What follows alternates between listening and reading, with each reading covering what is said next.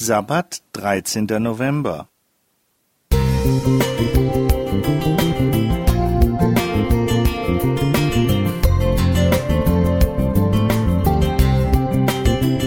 Ein kleiner Lichtblick für den Tag.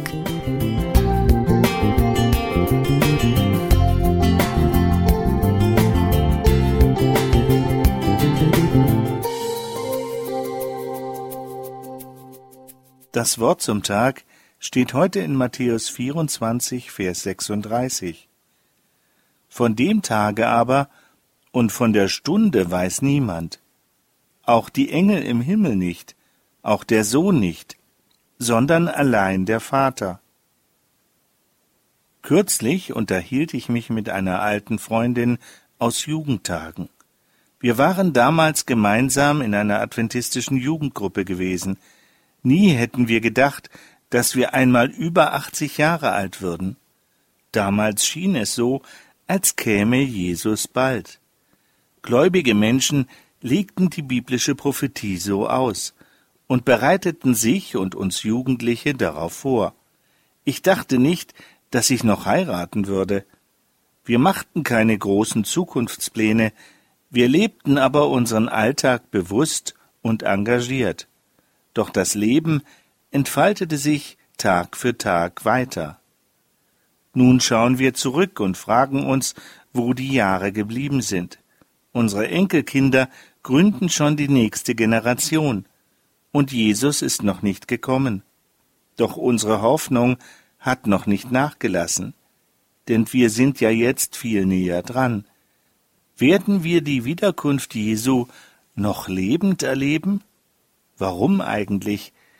Es ist doch auch ein guter Gedanke, vorher zur Ruhe gelegt zu werden. Viele unserer Lieben und Freunde sind schon verstorben, manche vorbereitet, andere plötzlich. Jeder hatte seine persönliche Endzeit, und wir werden sie auch haben. Aber bei allen, die verstorben sind, wird der nächste bewusste Moment die Wiederkunft Jesu sein. Jesus hat selbst gesagt, in Johannes 5, Vers 28, dass auch alle, die in den Gräbern liegen, seine Stimme hören und auferstehen werden. Natürlich wollten auch damals die Menschen wissen, wann das geschehen würde. Jesu Antwort war klar, wie der Eingangstext beweist. Niemand weiß es, allein der Vater. Jesus hat nur in Gleichnissen darauf hingewiesen, dass es plötzlich sein wird, so wie der Tod auch plötzlich kommt. In 1. Thessalonicher 5 in den Versen 2 bis 3 hat auch der Apostel Paulus in seinem Brief an die Gemeinde in Thessaloniki darauf hingewiesen, wer an Jesus Christus als seinen Heiland und Erlöser glaubt, darf wissen, dass sein Name im Himmel geschrieben ist. So auch Lukas 10, Vers 20. In diesem Wissen und in diesem Glauben bist du immer vorbereitet, egal wann es soweit sein wird.